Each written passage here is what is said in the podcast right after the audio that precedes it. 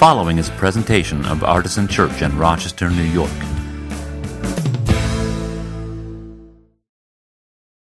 This is week three of Mixtape, which is uh, this really fun and intriguing series that we've been doing uh, here at Artisan this late summer, early fall season.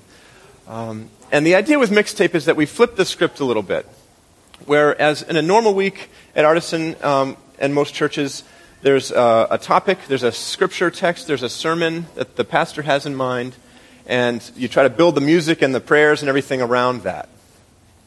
And during mixtape, we flip that around and we start with music. In fact, we start usually with a musical genre. And we ask the question what does this genre of music have to teach us about the life of faith?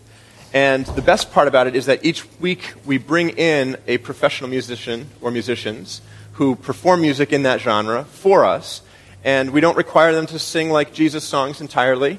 Um, we, we ask them to play their style of music and then let that kind of push us into spiritual themes and uh, the life of Christian faith together. And so we had uh, soul music with Danielle Ponder in the first week, and she just blew the roof off the, the joint. And we had blues music with Violet Mary last week, and we, we totally walked right into the heart of lament and the pain that sometimes comes with life. Uh, and today, I'm super duper pleased to welcome uh, Ben and Rita, the Crooked North duo. Would you guys come up here? Uh, welcome these guys to Artisan Church, would you?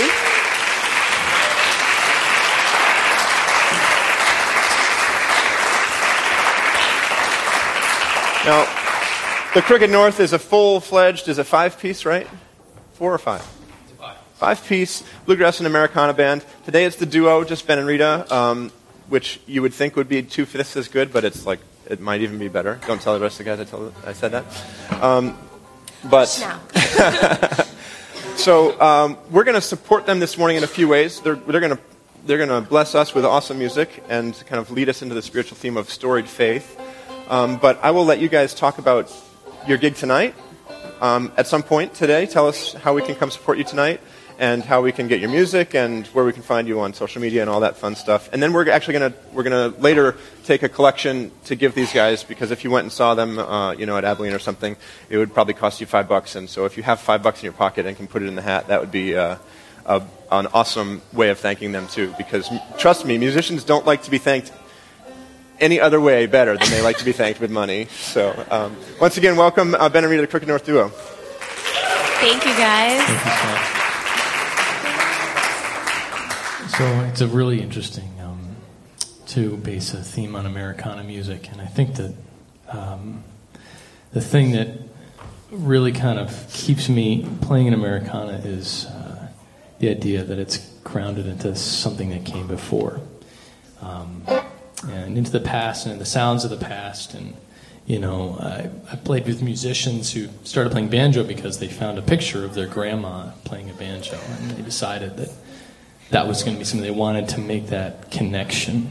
And I think that Americana music um, is it's a great theme for um, telling a story because, in a way, it sort of helps us uh, tell our story.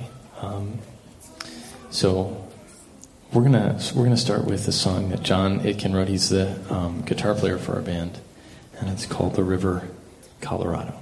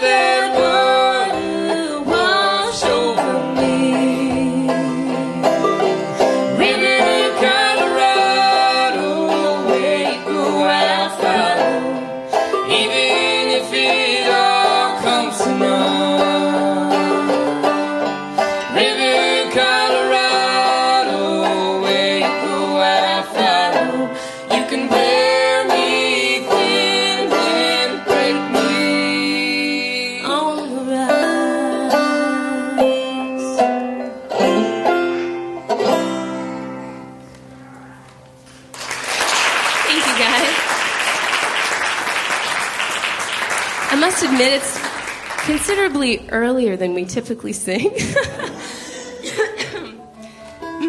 this next one, um, we're supposed to be debuting three new songs at Fringe Festival later today. We're but, cheating. But, but that's a lie because you're actually going to hear this song for the first time right now. As in, like, the first time ever. Ever. Um, other than band practice in, in my basement. You're not guinea pigs, you are a, are a audience. So if the song is really terrible, tell us, and we won't we won't sing it at the concert later. We'll take your feedback in the back afterwards.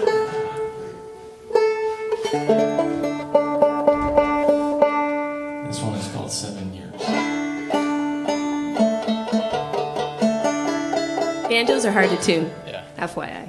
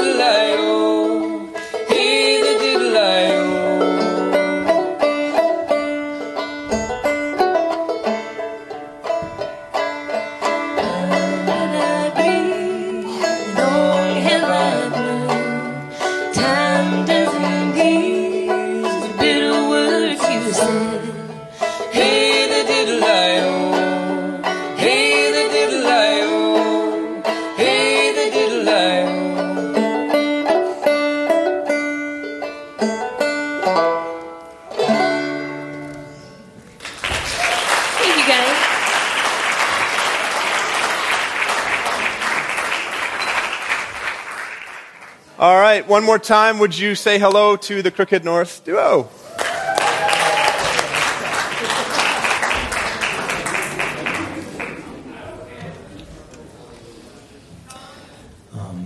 Hey. nice to be back. Uh, so, we're going to do a couple of songs that have um, some stories. God asked us to kind of maybe lead into um, his message a little bit. So, each of these songs has um, a story that kind of they bounce off each other a little bit. Um, but this one, uh, like many Americana songs, is kind of about uh, leaving a place that you hate uh, and then coming back and realize that maybe you don't hate it so much once you see what the alternative is. Or maybe that someone there that uh, you find really important and it brings you back. So this one is called You Don't Fit In.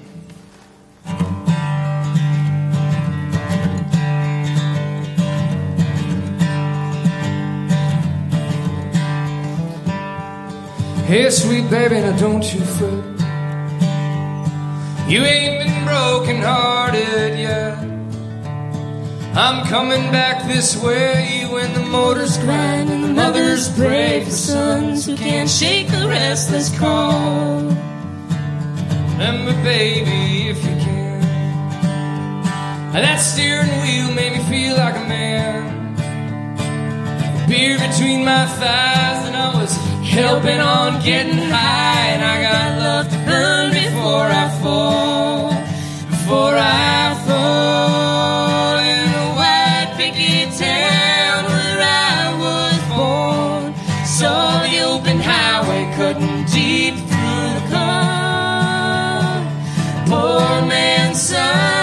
take it on the chin. I feel a little lucky that you don't.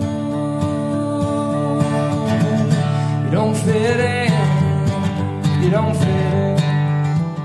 You don't fit in. You don't fit in. Jackknife down on 95. Yeah, somebody in heaven wants me alive. By the side of the road, wake all night. I got no more fight, ain't no good hanging on this way. Help me settle and help me see. All this roaming and I ain't free. I've been thinking with my heart, speaking with a cheap guitar, but I wanna lean on you. I wanna stay. I wanna stay in the white picket town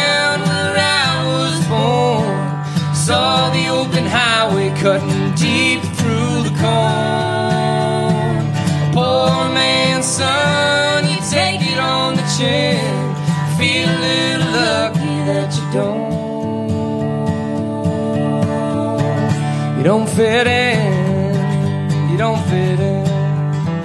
You don't fit in. You don't fit in.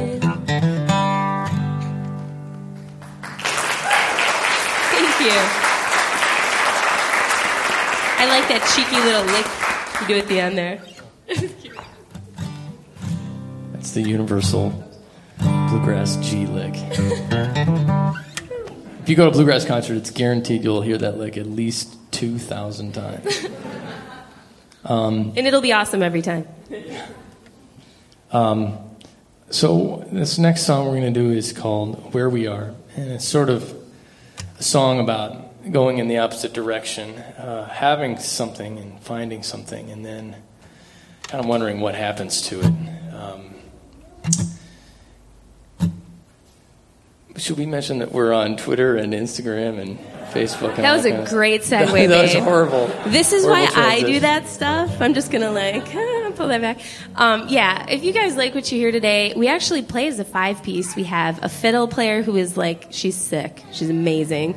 She plays a five string fiddle and she plays a four string. Um, and we also have an amazing bassist and John Itkin who is a songwriter. And the first song we sang is actually one of his tunes on guitar, and I play some rhythm mandolin with our five piece too. Um, this is very intimate, very different. Um, in terms of what we usually do. So we'd love to see you guys out at a show, and we're playing Fringe later today, and the tickets are cheap, and it's right at Bernunzio. So we've got some info back there. We'd love it if you join us on social media. It's a great way to kind of stay in touch and keep the conversation open after a show. So, how was that? Is that That's okay? great. All great. right, there we go. Um, and uh, we, the shameless plug is done now. we would love for you to give you our email address. No, you to give us your email okay, let me let me just explain this. So we have. I'm sorry, I love you lots. Um, we have a four track EP um, that we'll give to you guys for free if you just share your email with us. So we've got a way to text to join, and then there's also a paper list back there. And we have little download cards you can take with you um, with info about our show later today. So there you go. Thank you. This song is called Where We Are. Okay. Where are we? No. Or in my case, Where I'm Not.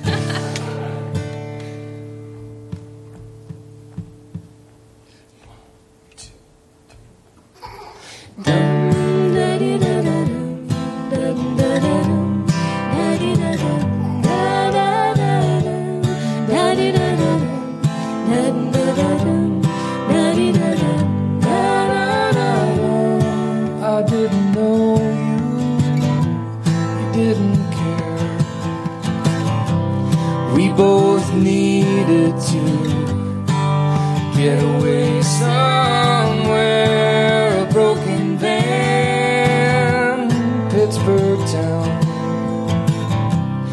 Just one bottle to go. Da dee da da da, da da da da, da dee da da, da da da da, da da da da. Too much time, nothing to do. Too young to matter, too old to have a clue. But I know the panic, the voices flood. I carry their corruption, it's living in my blood. I hear your voice in every crowd.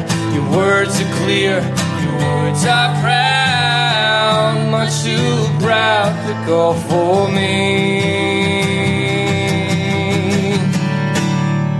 We burn like whiskey, we burn like a star, but I can't ever tell where we are. Da dee da da dum, da da da dum, da dee da. da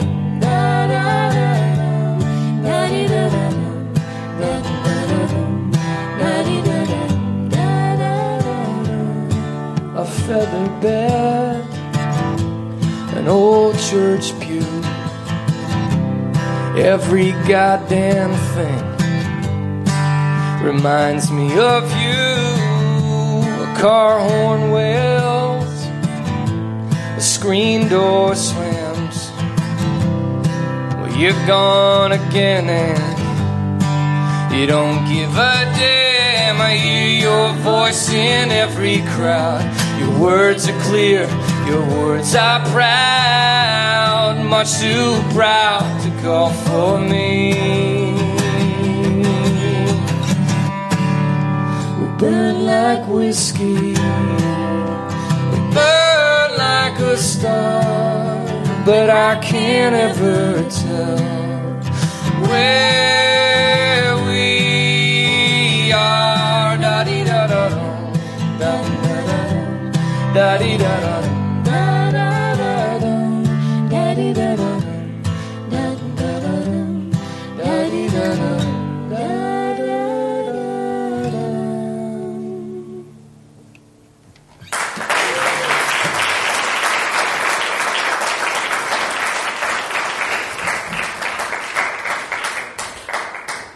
my goodness. So good.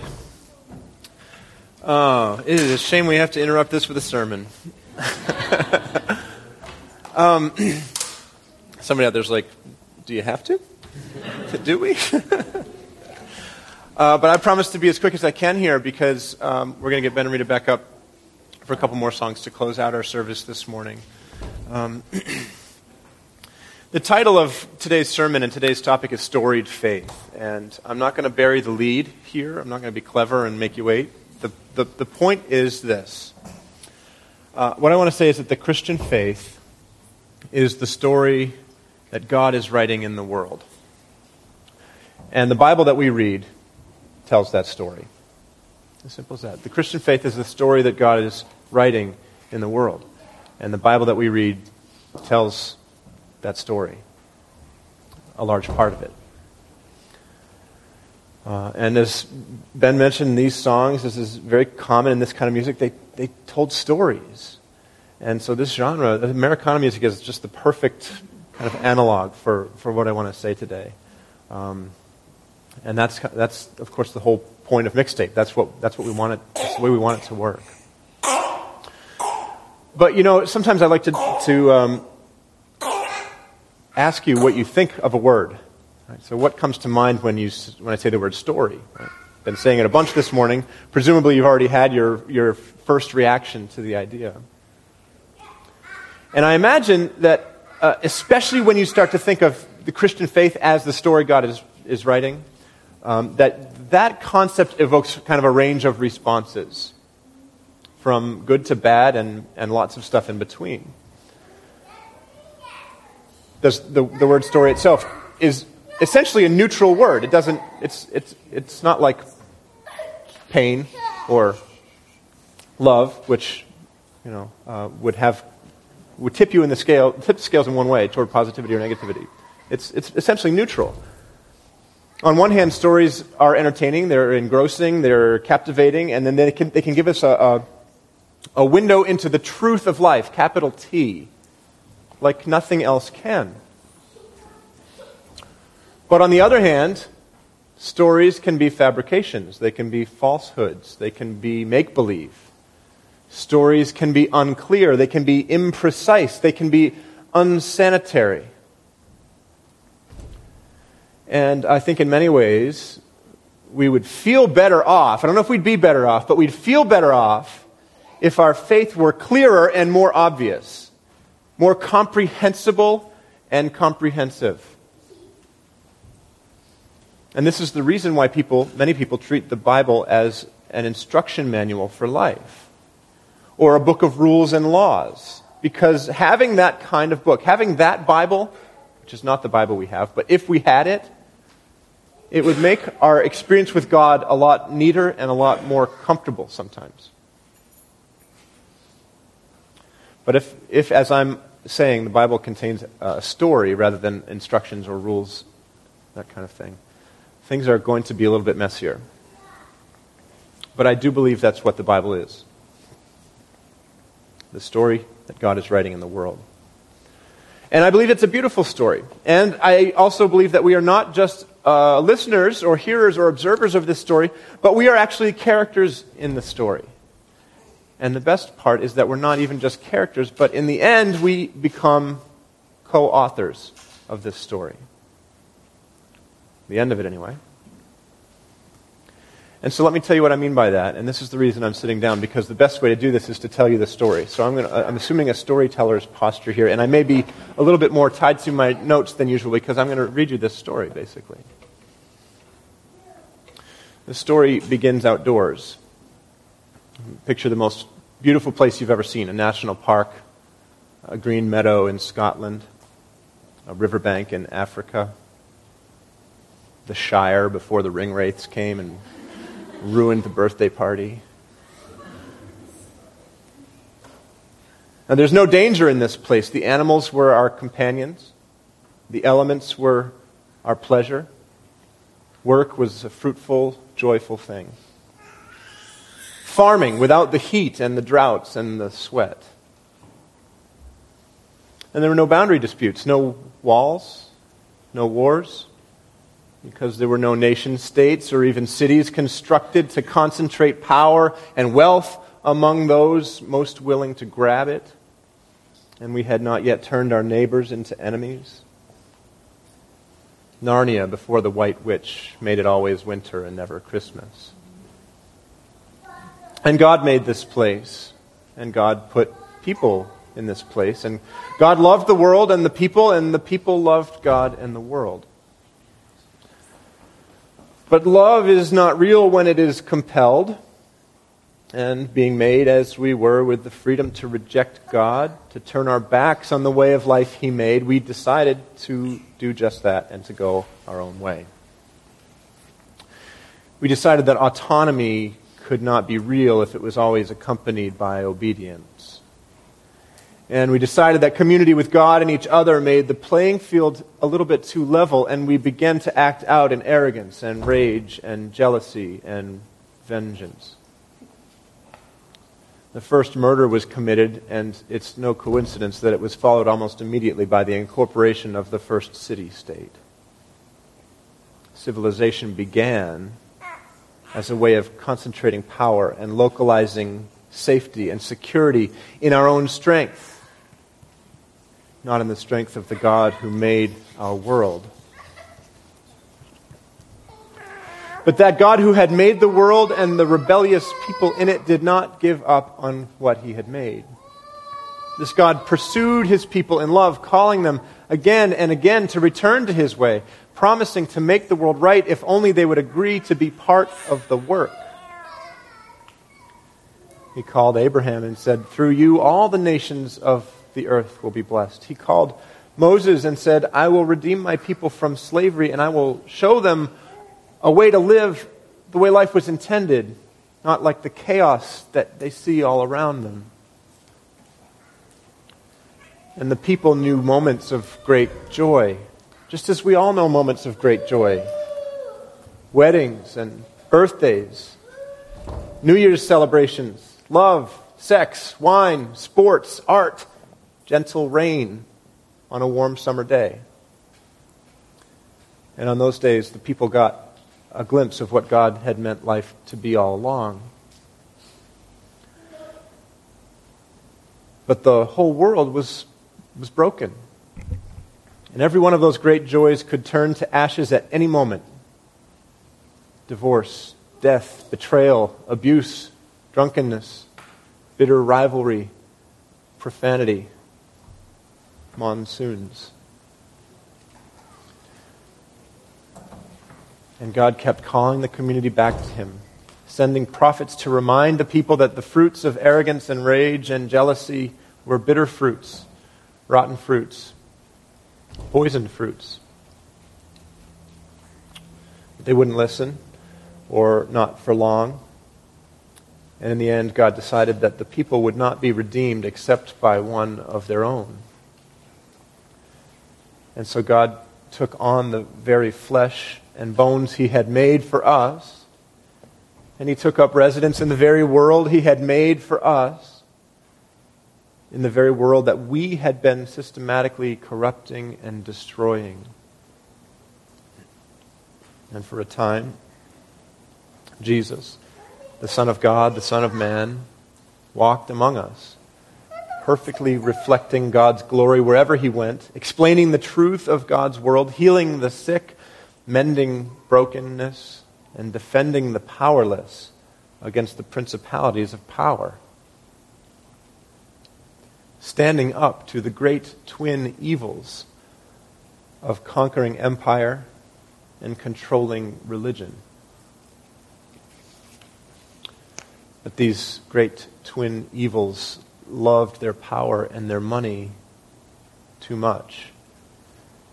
And before very long, they did what all powerful institutions do to those who stand up to them. They killed him. And in the defining moment of the history of the world, the very God who had made that world and the people in it went willingly to his death at the hands of those people at, at our hands. And instead of rising up with power of his own, with violence of his own, instead of calling down hellfire and an army of angels, he was raised up to his execution, calling down forgiveness and love. And you must remember that it was God who had made life in the first place. And so death was not the end for Jesus. You know the story. But the resurrection was not simply the reversal of one death, it was the reversal of all death. It was the conquest of love and forgiveness over hatred and revenge. The world up to that point had worked the other way. Hatred and revenge held the power. But this was the conquest of love and forgiveness. It was the beginning of the end for the principalities and powers. And here's where things get really interesting because salvation is not just a spiritual transaction, although you and I have no doubt been told that it is. Salvation is not just Jesus trading in your train ticket to hell for a train ticket to heaven and agreeing to pay the transfer fee. Salvation is a reworking of the whole world. It's a whole different set of tracks. People get ready. It's a train coming. Don't need no ticket. Just get on board. Right? And salvation, what's more, is something that God calls us to participate in, not just to receive. Salvation is the ongoing work of setting the world right again. Salvation is the scouring of the Shire. It's the end of the squabbles after the last battle of the war has been fought. It's, it's telling people that there's been a ceasefire, that there's been a peace treaty, that the armistice has been signed, that the victory's been won.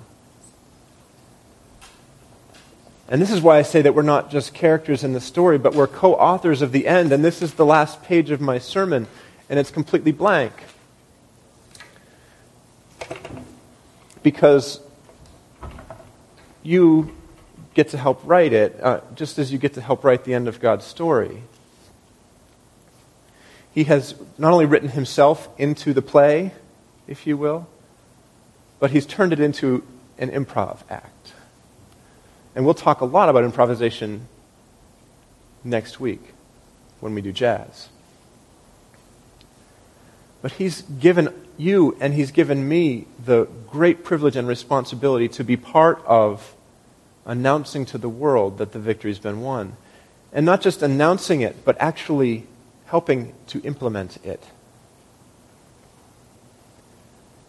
And so it's our calling not simply to say, Thank you, Jesus, and to take communion, and to sit down on the couch of life and watch the rest of it unfold until God whisks us all away.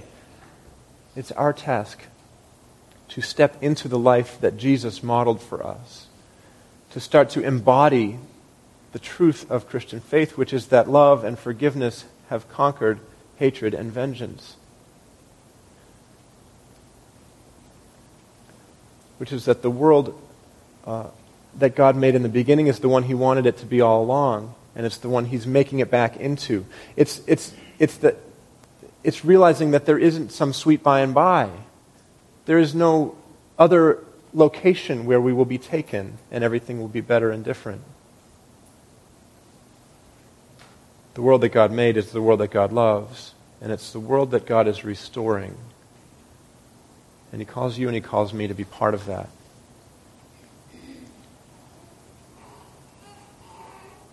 Now, some of you have always struggled when there's a call to faith in church because you think, uh, I don't believe that. That's not for me. I don't see the point. Maybe you've never heard the call to faith made this way. as an invitation to, to get out of the spectator role and into the, the participant role, as been given the great privilege of helping God write the end of God's story.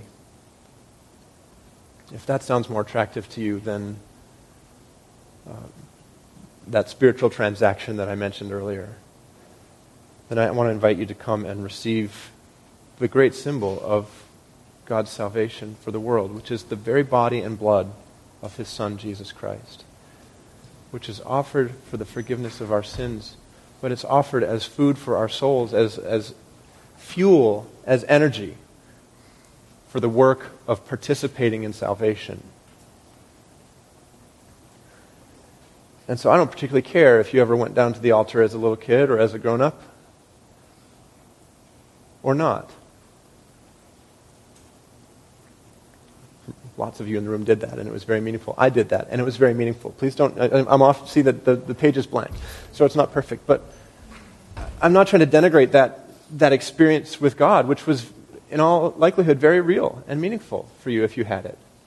But what I am trying to say is that if you never did that, and it didn't, because it just didn't compute for you, because that way of looking at the world wasn't sensic, sensible or sensical, that this table is still open to you if, if this other way of looking at it makes more sense. If you want to be part of God's story, it's right here for you to take and eat.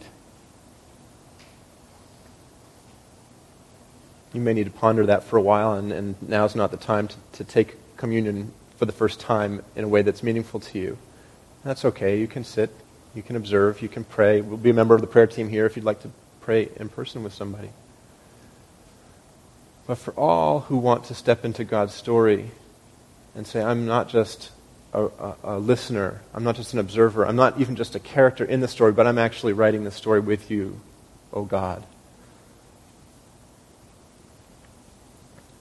The table of communion is a, a great place to start, and it's a great place to return to week in and week out. Because we get hungry in our bellies when we don't eat, and we get hungry in our souls when we don't eat. So let's pray, and then our table will be open. God, you wrote the story of the world. You are writing the story of the world. And we are overjoyed and overwhelmed at the idea that we might not only be characters in that story, but, but part of writing it. And so we ask for your courage and blessing as we step into the calling that you've made on our lives. Help us to see where to go, what to do, who to talk to, who to love, who to forgive, who to bless. In so doing, may we truly be the hands and feet of Jesus. May we be the body of Christ in a world that is still sometimes ugly and broken, despite our faith that the, the battle, the victory, has been won. Draw us up into your story, we pray, O God, through Christ our Lord, who lives and reigns with you in the Holy Spirit, one God, now and forever. Amen. Our table's open now. I'm going to ask uh, Ben and Rita to come back up, and they're going to play a couple more songs for us this morning. Keep piquing our interest with stories. Um, it's a blessing to be here with you all today respond uh, at the table or in prayer or however the Spirit is speaking to your life today. Amen. This one is called Foolish Builder. And it's about uh, thinking you've got a lot, losing it all, and then realizing you had nothing.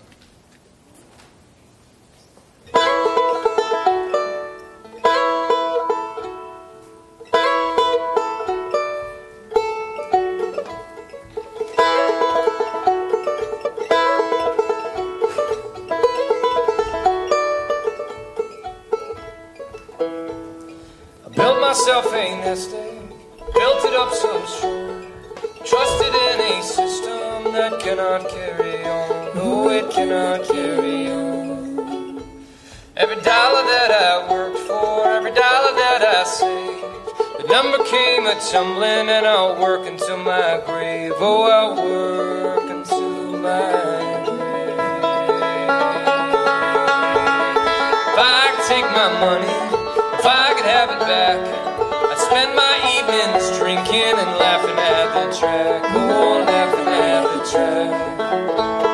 And I'd come home at night, I'd never stay too long. And she would be there waiting, she would not be gone. Oh, she would not be gone.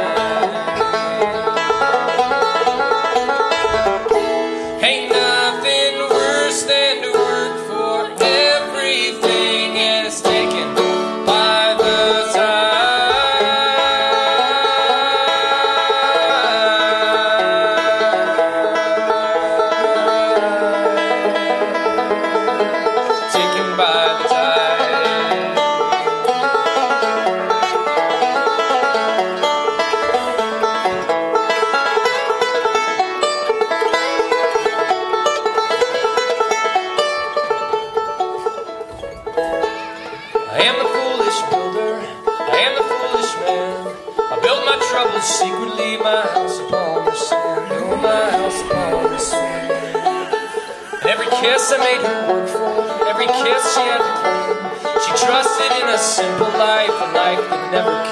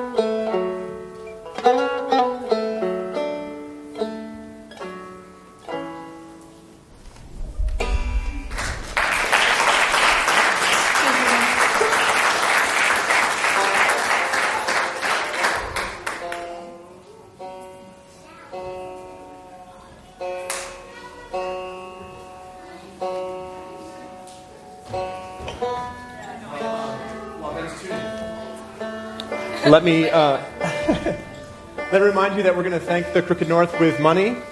So if you have cash, uh, please get it ready. We're going to pass the hat during this last song.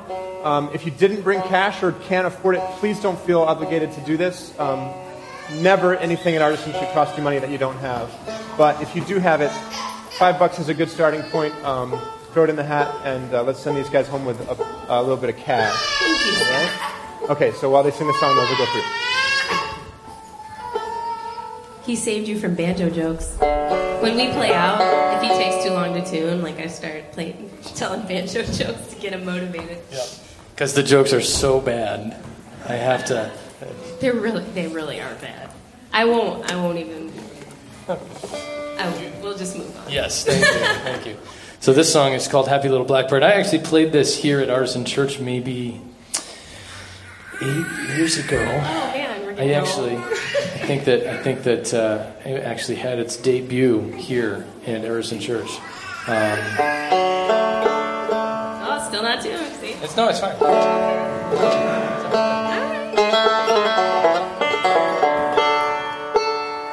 No, maybe a little bit. A little tweak. Let's See. Um, and um, this one is sort of about uh, reflecting on um,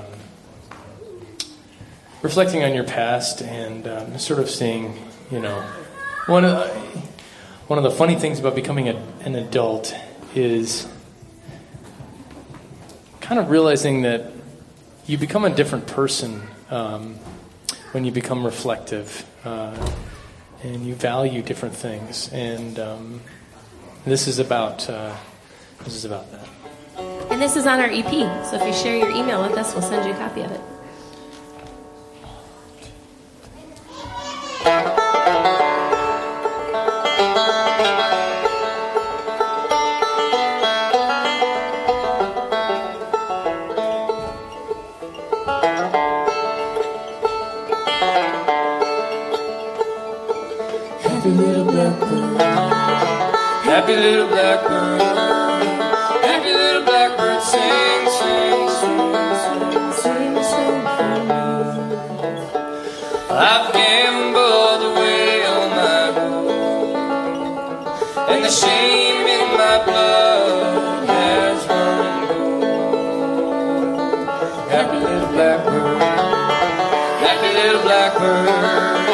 Happy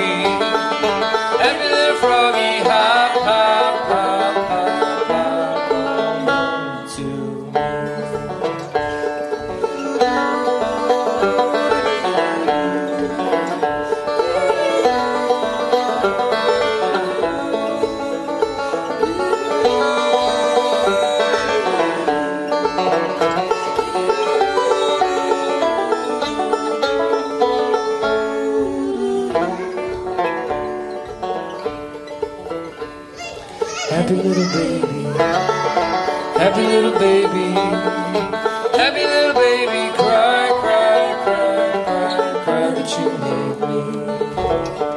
I must not mourn the life I led. What's new is new, what's dead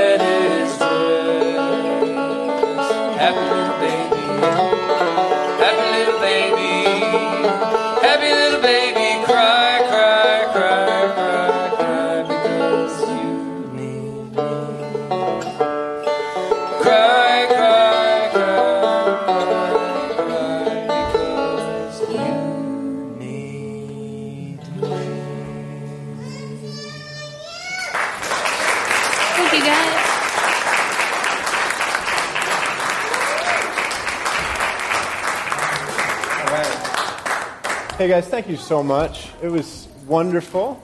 Um, fantastic music and good old friends. So nice to have you back here with us. Um, my heart is full.